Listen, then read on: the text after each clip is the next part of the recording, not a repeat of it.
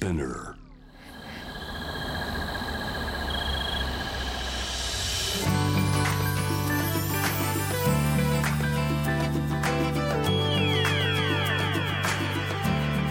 エネオス4 Hour Earth One by One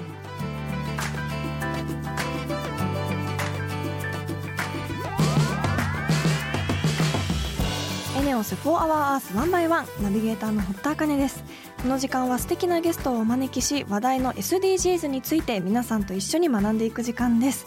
先日お休みの日にファッションインジャパンという展示に行ってきました。1945年から2020年の間のそのファッションの変遷とかを洋服の展示だけじゃなくて写真とか雑誌とか映像で見せてくれるっていう展示なんですけどもうすっごく見応えがあってずっと気になってはいたんですけどフラッと入ってもう2時間ぐらいかけて見てしまいました。あのもっともっと入れるなと思ったのでもう一回行こうかなと思うぐらいすごく見応えがありました。その時代社会状況とすごくファッションってやっぱり密接にこう関わってくるんだなって見ていて思いましたしあのモダンガールという、えっと、1920それは20年代なんですけどそこから始まったあの女性たちのファッションがすごく今見てもおしゃれで粋なんですよね。見ていてすごくパワフルで元気をもらえましたしなんかやっぱりファッションってそういう力があるなと思って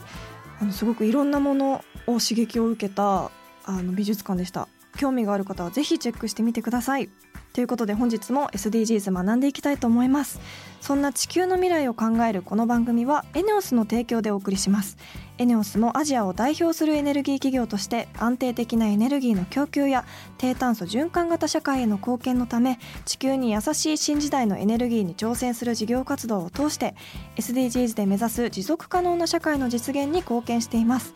かなりいろいろな活動をしているようなのでそのあたりも番組で紹介していきたいと思います。そしてこの番組は JWAVE をキーステーションに FM ノースウェーブ ZIPFM、FM802、クロス FM、JFL5 曲をネットしてお送りします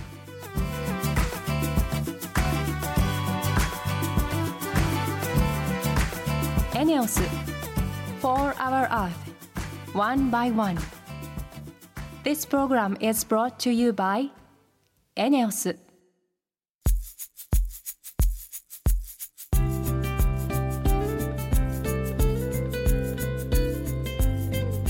ネオス4 Hour Earth 1 by 1本日のトークテーマは SDGs の目標17パートナーシップで目標を達成しようです。今回は会話のきっかけを生むゴミ袋がポイントだそうです。一体どんなゴミ袋なんでしょう？この後ゲストの方にお話を伺っていきたいと思います。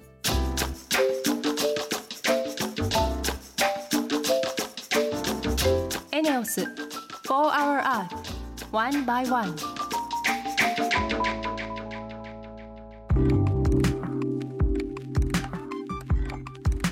堀田茜がナビゲートしているエネオス4 Hour Earth 1 by 1本日も素敵なゲストの方とリモートでつながっています。ゴミ拾いを通じて地域貢献に取り組む認定 NPO 法人グリーンバードの理事長福田圭介さんです。よろしくお願いします。よろしくお願いいたします。まずは福田さんのプロフィールをご紹介します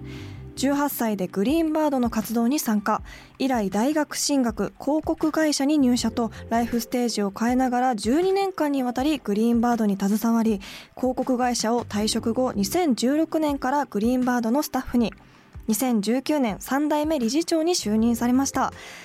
もともとは広告会社にいらっしゃったということで広告会社を辞めて NPO で働くという選択をされたわけですが、はい NPO 法人グリーンバードとはどんな組織なんでしょうか？はい。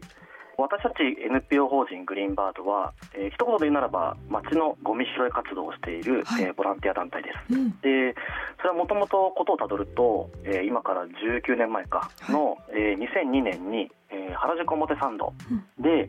当時のそこの今今欅会っていう商店街があるんですけども、そこの青年部といわゆる20代後半から30代前半ぐらいのうん。若者たちがあの頃って街のイルミネーションとか表参道のイルミネーションが始まった頃で、はい。今以上に、えーゴミが溢れ返っていて、うん。まあ、そんな中でどうにかできないかなっていうところで現在渋谷区長になる、えー長谷部健さんが代表になって活動を始めたっていうのが一番最初のスタートになりますと。えーどのくらいの方がゴミ拾いに参加されてるんですか？最初は原宿だけで始めていたところが、はい。えーその活動を何かで知ったとか、えーで自分たちの街でも始めたいっていう人たちがもう北海道か沖縄とかいろんなところに広がっていて、うん。えー、とちょっとこのコロナ禍で今年はガクンと数字が落ちてるんですけれども、去年でいうと大体約3万人ぐらいが国内または海外で、えー参加しています。3万人の方がすごい規模ですね、そして福田さん18歳から参加されていたということなんですが、は参加するようになったきっかけっていうのは何だったんですか？12年間ぐらい経つんですけど、はい。決して環境問題を何か熱心にやっていたわけでもなくて、えー、と実は僕はその表参道にちょうどある青山学院大学の、はいい、わゆるスポーツ推薦みたいなえー、時に今でも多分そうだと思うんですけどよく入試とかってエントリーシートっていういわゆる志望動機書みたいな、はい。何でもそうですがアルバイトもそうですけど、でそこにボランティア経験の有無って書いてあったんですね。ありますね。はい。はい。でもちろんやったこともなかったので、えー空欄で書いていたら、えー当時のそのラグビー部の監督から、うん。ここは埋めなさいっていうふうに言われて、はい。でもうなんとなくボランティアって言ったらゴミ拾いぐらいしか正直思いつかなかったんで、うん。東京ゴミ拾いって検索して、うん。なんとなく上から3番目ぐらいにちょうど青山学院のお膝元の原宿でやってるっていう活動が出てきたんで、はい。これに参加してみようと思って参加したのが一番最初のきっかけですね。えー、じゃあもうその時は、まさかこんなに続けてるとは思わないですよねその当時は。思わなかったですね、うん本当、1回きりの参加だと思って行ったのし、そう何せこの原宿に一人で行くっていうのもなかなかなかったんで、はいちょっと緊張しながら行ったっていうのは当時覚えてます。えー、初めて参加された時の印象とかってどんな感じだったんですか？あの僕もなんかこう環境問題の温暖化とかうんいろいろ単語帳に書きながらなんかそういうこと質問されたらどうしよう思ってはい勉強していったんですけど、はい当時多分8人ぐらいがこう集合したら集合場所にいてうんで最初にみんな自己紹介があるんですね。はいでするともう原宿で美容師やってますとか、へー占い師やってます、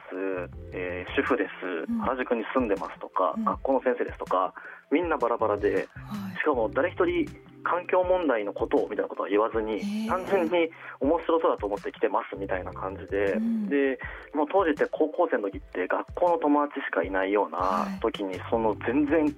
普段じゃ絶対出会うことがなかった人たちとうんなんかこう一緒に会話して、うんなんかそれが多分僕の中では多分すごく衝撃的で、はいなんかゴミを拾いに来たのになんかいろんな人と出会えたっていうことの方がむしろインパクトがあったなっていうのは覚えてます。うん確かうんに普通じゃ出会わないような職業の人とか年齢の人とはいゴミ、拾いを通じて知り合えるっていうのはうんその点も魅力ですよね。はい、そうですね。うん、グリーンバードではどのようにゴミ拾い活動をされてるんですか？えっと、我々はとにかくその社会貢献とかうんボランティアにちょっと興味があるけど一人で参加するのは恥ずかしいなとか、うんなんかこうきっかけがないなっていう人たちのその一歩目になろうっていうのをずっとやっていて、はい。なのでもともと本当にさっきみたいに環境問題に興味がなくても参加したいみたいな、なんかそういう人たちに対しての受け皿になるっていうところをやってたので事前の登録とかは一切ないんですね。じゃあもう急に参加でもできる？なので掃除用具もいりません。不要です。参加の登録も不要です、はい。っていうところでだから今日何月何日にじゃあ表参道でゴミ拾いしますって活動日になって、うん。その時間にならないと何人来るかもわからないし。もっと言うと終わった後に会員とかなってもらうこともないので、はい。次もしよかったら来てくださいねっていうところであなるべく無理しないっていうーところと、うんうん雨降ったらもちろんすぐに中止にするしみたいな、うんうん。で時間も1時間集合から解散まで1時間ぐらいではい。少しその拾い足りないぐらいちょっとまた拾いたいなって思ってもらえるぐらいうんのうん。時間設定にしていたりしています。うなんん、かそのくらいのこう強制力がいい意味でない方が持続可能になるっていうか続けやすいですよね。はい、うん。頑張りすぎないみたいなうん。ところが一つずっとゆるくやるっていうところは19年間変わらず今でもやっているところです。えー、身一つでいけるっていうのはすごい気軽に参加できてい。いですよね。うんうん。でもこうすでにコミュニティができているのではって思っちゃう方もいると思うんですけど緊張しちゃわないのかなと思うんですけどその辺どうなんですか？もちろんそのリーダーってなる人が、うん本当にそういうみんなが入りやすい空気感ではあるんですけれども、やっぱり日本人ってシャイというか初対面とか恥ずかしがり屋さんが多くて、うん。僕もそうですけどなかなかゴミ拾いに行ってもじゃあ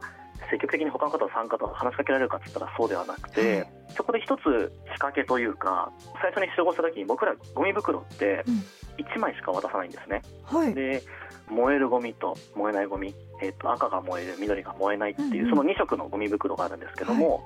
そのどちらか1つしか渡しませんと。うんうん。で例えば、えー私が燃えるゴミで赤い袋、うん。えー堀田さんが緑の燃えない袋と、はい。ってなった時にうん。もともと始まっても堀田さんがお話ししたことがなくて、はい。でもある時私がペットボトルを拾った時に、うん。自分の袋には捨てられないので、うん。堀田さんの方に行ってペットボトルお願いしますと。うん。で逆に言うと堀田さんがタバコの吸い殻を拾った時に、はい。自分のゴミ袋に入れられないので、うん私の方に入れてきて、でそれが人間2回3回ゴミいいですか？ゴミですか？っていうと、うん。いい加減少しこう緩く柔らかくなってきて、はい。そうすると今日どっから参加したんですか？とか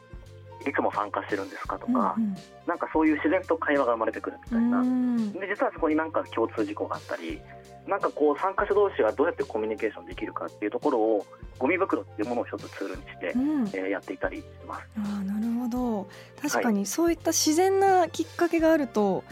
参加する側もコミュニケーション取りやすくなりますもんね。はい。うんうん。えちなみに海外でもやられてるっていうことなんですよね。それはどういった形でやられてるんですか？えっと、もともとは日本に活動していた方が転勤だとか、はい。で海外に渡ってでー。自分たちの街でフランスなんかはまさにそうで、もう今から12年前ぐらいかなにパリに転勤された方がパリでもやってみようぜみたいなはい。ところから始まって最初は日本人が何やってるんだこんなところでっていうふうにうん。思われたところが、どっかのきっかけで1人2人フランス人が自分たちも参加してみたいよって思う人が増えて。へーうん今多分90人ぐらい80人ぐらいいて日本人のリーダー以外ほとんどフランス人みたいなえー、すごい。でそれを見たまたイタリアだドイツだってヨーロッパに広がっていったりアメリカに広がっていったりとかスリランカとか、うんそういうところでも広がっていたりとかでもみんな肌の色も年齢も違うっていうのは同じ日本と同じようにあって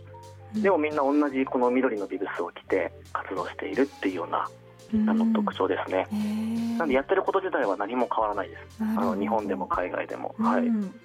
あのグリーンバードではこうただゴミ拾いするだけじゃなくて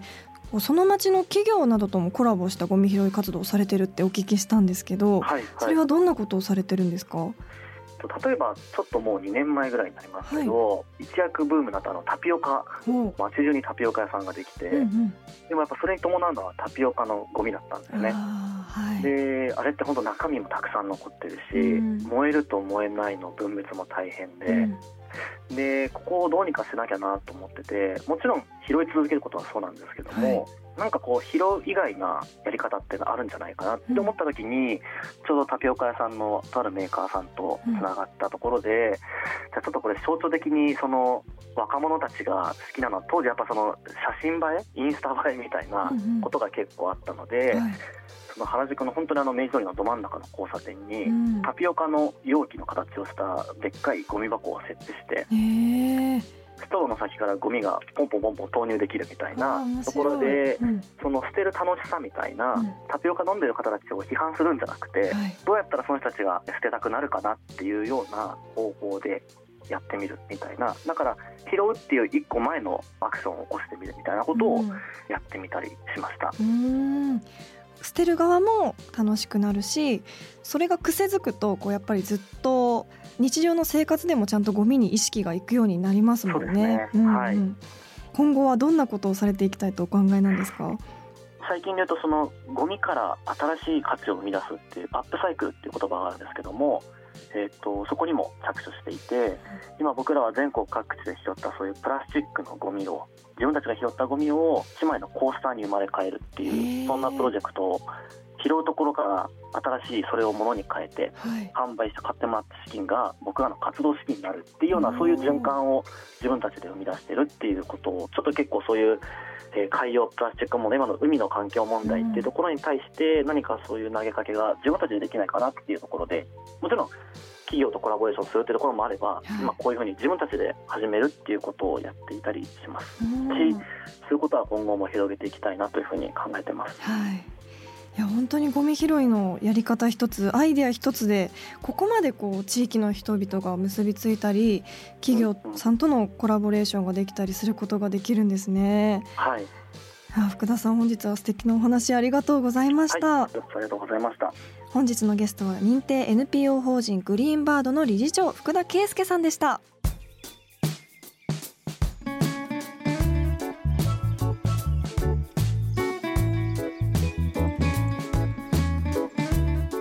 ネオス For Our Earth One by One.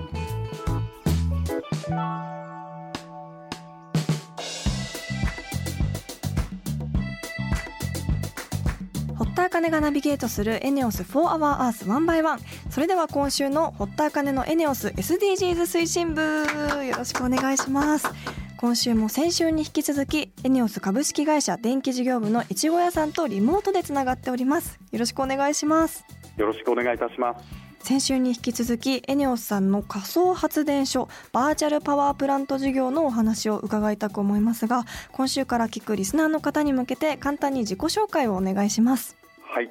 エネオス電気事業部長の越後谷正弘と申します。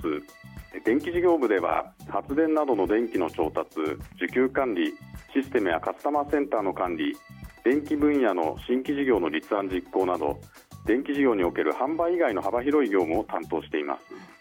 環境負荷の低い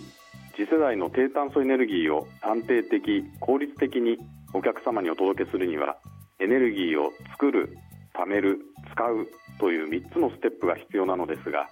本日は第2ステップの貯めるに関してバーチャルパワープラントという仕組みを紹介したいと思いますはいバーチャルパワープラントおそらく初めて耳にする方も多いと思うのでどういうものなのか改めて教えていただいてもいいでしょうか？はい、えー災害対応や環境意識の高まりなどもあり、えー電気は大規模発電所だけに頼るのではなく再エネを含めた大小さまざまな発電所が分散し地域ごとに最適な組み合わせで発電供給できるような仕組みの検討が進むものと考えています。はい。また天候に左右される再生可能エネルギー電気の増加に合わせて蓄電池を使って電気を貯めることや家庭や工場などのユーザー側でお使いいただく電気の量を調整するデマンドレスポンスなどの活用も進むことが期待されます、うん。そのような全国に分散した発電所や蓄電池家庭や工場などのユーザーのリソースを IT によって束ねてネットワーク化しあたかも一つの発電所と考えそこで生まれた電気の需要や供給を調整していく仕組みをバーチャルパワープラントえーその頭文字を取って VPP と呼んでいます。うーん。バーチャルパワープラントで VPP まさに近未来の発電所ですよね。なぜエネオスさんではこの VPP 事業に力を入れようと思ったんですか？現在は石油やガスなどの化石燃料を使用した従来型エネルギーが需要も供給も主体のためガソリンなどの安定供給は当社の使命です。はい。えーこれに加えて今後再生可能エネルギーなどの次世代エネルギーを供給することさらに地域ごとでのさまざまな形での電力供給管理といった事業展開を考えています。うん。当社は再生可能エネルギーの取り扱いを今後大幅に増加させたいと思っていますが天候に左右される再エネ電力をいかに安定させるかが重要で蓄電池や需要をコントロールする VPP の技術が重要になると考えています。うん。具体的には太陽光や蓄電池などが普及した世界においてそれらをネットワーク化して VPP でコントロールすることでお客様のニーズに対応したエネルギーに関する多様なサービスを提供したいと考えています従来型のエネルギーと再生可能エネルギーお互いのいい部分を補える存在になれそうですよね。そして VPP 事業を進めているということなんですが具体的には今どんなお仕事をされてるんですか？はい。今はまだ実証実験の段階ですが例えば、えー、2つほどご紹介しますと、はい、えー、まず1つは当社のサービスステーションに太陽光発電と蓄電池を設置しましてサービスステーションのエネルギー利用を最適に制御しながら同時に電気の調整力として電池を利用する実証を実施しています。もう一つは電気自動車の充電タイミングを遠隔制御したり EV に搭載された電池の電力を放電し建物の電力として利用する実験もしています、えー、充電のタイミングを遠隔制御したりもできるんですね外部から電気自動車の電池をコントロールできるっていうことですか？はい、えー、電池そのものを制御するということではなくて EV の充電器を遠隔制御します。はい、EV の電池を建物の電力として利用する場合は特殊な充電器を利用します。うんもう聞けば聞くほどすごく魅力的で私たちの生活に早く根付いてほしいなと思いました。それでは最後に今後の目標について教えてください。はいありがとうございます。2022年度に VPP システムを稼働させることを目標に今まさにシステムの構築を進めて、ま、いるところです、えー、これらの取り組みによりまして SDGs の目標9産業と技術革新の基盤を作ろうや目標11住み続けられるまちづくりに貢献したいと思っています。はい。エネオさんのこの取り組みによって誰もが電気に困らない社会ができることを期待しています。またバーチャルパワープラントの動向などを教えてください。楽しみにしています。本日はエネオス株式会社の電気事業部の越後屋さんありがとうございました。はいありがとうございました。エネオス4 Hour Earth One by One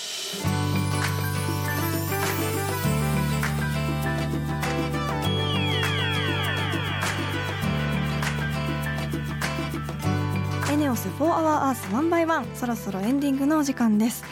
今日は私のお仕事の活動報告です。私が出演する私たち結婚しましたが毎週金曜日アベマ t v にて放送しております、えー、全10話なんですが中盤に差し掛かってまいりました。あの本当にこう毎回ドキドキすることを東村先生のミッションとして与えられるんですけれどもあの箱根に新婚旅行に、えっと、夫である白洲仁君と行ったりですとかあとはちんくんの好きなラーメンを食べに行ったりとか本当にあのいろんなところでいろんなことをしてます。とてもやっていて楽しいですしこう本当に新たな挑戦だと思います。ここでしか見れない私がいると思うのでぜひ見ていただけたら嬉しいです。よろしくお願いします。えー、来週のテーマは目標5ジェンダー平等を実現しよう。再来週のテーマは目標13気候変動に具体的な対策をです。リスナーの皆さん聞きたいことがあればぜひメールしてください。堀田茜のエネオス SDGs 推進部へのメッセージも大歓迎です。そして番組ツイッターもあります。ぜひ番組名を検索して「4HourEarth」の頭文字「ハッシュタグ #FOE813」をつけてどんどんつぶやいてください。それではまた来週のこの時間にお会いしましょう。ここまでのお相手は堀田茜でした。